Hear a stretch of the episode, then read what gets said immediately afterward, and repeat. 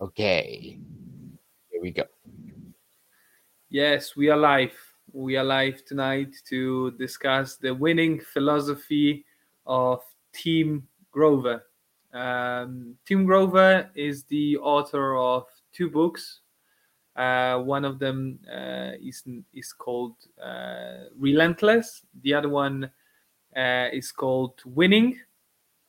Um, but what's more important, Tim Grover used to uh, used to coach uh, Michael Jordan, Kobe Bryant, Dwyane Wade, uh, probably some other sports people, mainly from ba- basketball. But he also mentioned about um, uh, being like mental coach for uh, for like uh, big business names. Of course, he didn't reveal anyone, but but I I guess uh, it's very plausible that he worked with with some some other important people uh, than than only sportsmen.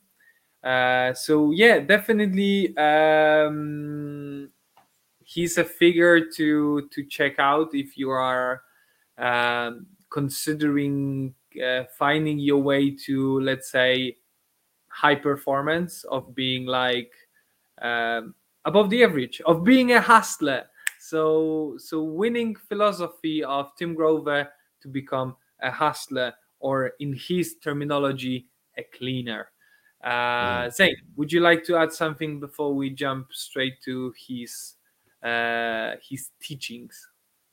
No, I think um, you we come across Tim Crow Tim Grover because you talked to me a lot about oh, his book and how he's got a very different philosophy and talking about winning. And I listened to a couple of his like interview, etc. And then he he has a very different approach. And I think today talking about cooler, closer, and cleaner, like the three different tiers of how he see people approach this thing called winning and life is quite a good one and quite an insightful one. So what I do is that I'll let you take on, but there's like a bit of um just to help people understand what a cooler, a closer, and a cleaner is. So do you want to take this? I think you can. Yeah. Uh, okay. Uh, you can actually put just put the link into like comments and people can read on it uh, yeah. in their free time because we only have 20 minutes. I would rather like I would rather not talk about coolers and closers. I would rather Completely. talk about about the philosophy of winning and and being a cleaner. Uh, yeah, but do you just want to tell the people very very briefly what's the difference between them. Okay, so so um, cooler is the one that does the job that they are given. You know, so uh, probably if you look around in your let's say working environment, you will find loads of people who are coolers. You know, they are just you know doing their job. They are they are good workers, but but nothing really uh, amazing.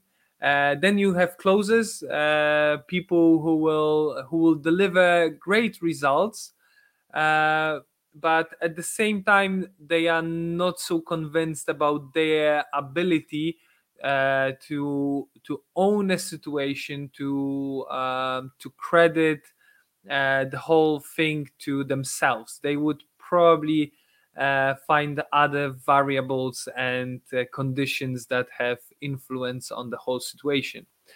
When it comes to cleaners, we will talk about cleaners uh, today. Cleaners are like um, the best of the best, you know. Whatever, whatever. So if you meet someone uh, in your in your vertical, let it be some uh, sport or uh, industry or a company and you see that someone is miles ahead of everyone he or she is probably cleaner like he's like fully dedicated uh, he's making sacrifices that no one else is willing to make and actually we will talk about about the philosophy of uh, the philosophy that is uh, let's say behind the scene uh, engineer of uh, of being relentless of being a cleaner mm. cool shall we talk about it Yes. So first thought that uh, so I I prepared some notes for myself. So one of the first notes from Tim Grover: uh, to be relentless means expecting from yourself more than anyone would ever expect from you. So uh, it's I think this idea is quite interesting because like very often people are looking for someone who will uh, I don't know um, supervise them to who will keep them on track you know and and the idea of being a cleaner of being rel- uh, relentless uh, by Tim Grover is the fact that you cannot find anyone to keep you on track because no one will expect from you as much as you expect from yourself. Mm. So it's it's about expectations, it's about ambitions, and it's about having greater ambitions uh, than than uh, anyone could ever imagine. You know, and I guess that's what that's what um, pushed uh, the likes of uh, of Michael Jordan to uh, to greatness uh, in their sports and disciplines, right? So I guess even Tim Grover, when he started working with with Michael Jordan, uh, he didn't expect from Michael Jordan to win so many titles. I guess Michael Jordan expected uh, expected it from himself, but Tim Grover didn't expect it from him. You know, Tim Grover started working with Michael and uh, I think it was 87 or 88 and he was like straight from college and um, he contacted like Chicago Bulls and then she uh, and then initially they weren't interested uh, but then they contacted him because Michael wanted some uh, some you know someone uh, to to give him additional training. Michael wanted to do more than anyone else. And um, and that's when they contacted Tim and they told him to to go to Michael and and talk with him. And I, uh, if I remember well, the you know the the conversation was was pretty is quite was quite short, and and Michael was convinced that Tim Grover is is missing a piece of the puzzle for for Michael to become uh, the greatest player of all the time. Mm. Amazing. Yes. Uh, the uh, the other thing about about being relentless is the mantra of done next. So I love that. the thing is that relentless people suffer from never ending uh, dissatisfaction. So they are never satisfied.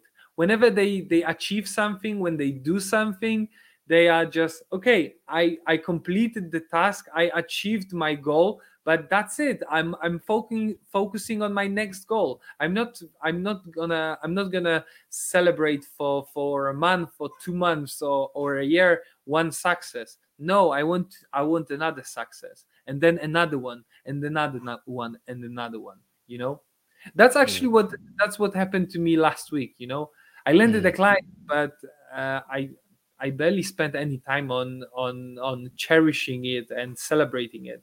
I was focused more on on okay, let's find another one. Let's find another one, you know, because that's what I really care about right now. Another one. Done next. Landed one client. Okay, let's move on to uh to uh to land another client.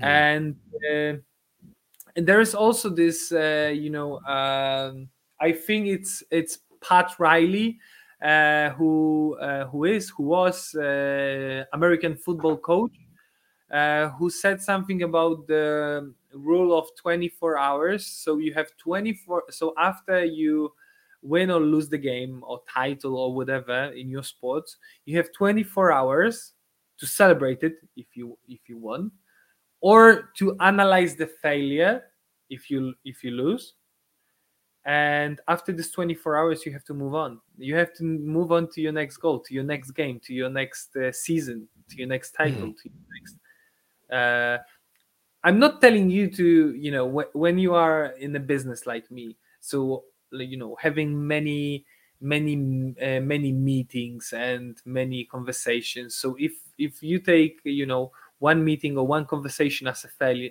failure i don't want you to to think about it for 24 hours. Okay Mm. take some time to think about it but don't think about it too long. Take some time to celebrate it but don't celebrate celebrate it too more because Yeah. actually that, that's what happened to me a couple of times i was celebrating so much cherishing the fact that that i i, I have achieved something in my business that i forgot to to move to the next uh, goal to the next task Mm. right Mm. uh, exactly. I, I think that's a good point. Um, in terms of just not dwelling too much on what has already happened, whether it's a good thing or a bad thing. You know, like once if it's a bad thing, then don't keep thinking like, oh, it's bad, and then two days later it's still like this. Three days later, one week later, it's like, come on, that's enough. Like, I like what you said about the rule of 24 hours. It's like if it's still 24 hours, then move on. And I think um I did a training with um, personal development with like Tony Robbins, and then uh, he always says he's got a 90 second rule. He trained himself to have a 90 second rule, and then he says everything that's bad that has happened, he gives himself 90 seconds to go from that state back to a state which he calls back to like um appreciative, a nice state so that you can go again. So it's like it doesn't come from it doesn't come naturally. We like to just stick onto things, but we have to like train our skills, our principles so that we can go over it, whether it's good or bad, celebrate it or dwell on what didn't work and then just move past it and go on to the next thing. I think that's a really good I I like that principle. That principle for me, I think it's really good. yeah definitely Mm. uh two more uh, two two next things that Go i'm gonna tell you about are very controversial but Oh. uh but i see i see points in it so connecting with your dark side and translating it into uh into strength into determination so um the best example that i've heard of about translating dark side into being successful is actually Tiger Woods. Tiger Ah. Woods, when he was like the best of the best, he was, you know, he was sexaholic. He was sleeping with loads of women, of course, cheating on his wife at the same time. I'm not telling you that you should go and cheat on your wife, girlfriend at the, uh, at the time and to connect with your dark side. I mean, is that there is there is sometimes something really bad in a in inside of us and we we do it but we are hiding it and we are actually hi- uh, like this this dark energy that we get from it we translate it into de- determination into into work into some kind of uh, fuel. So that's very controversial.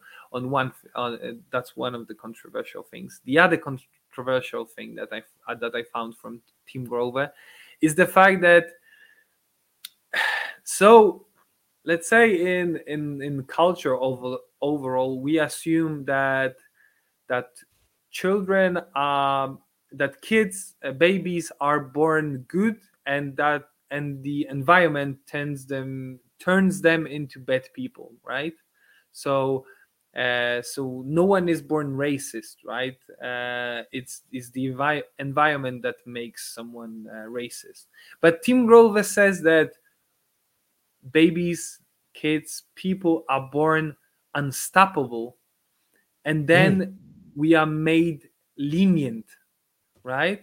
So uh can you i don't know if you if you have any any any younger kids in your family but have you ever noticed how you know uh when when when people are babies how they are determined to get something to get Mm. something that they shouldn't get but they are so determined to get it you know Like a sweet, like a toy.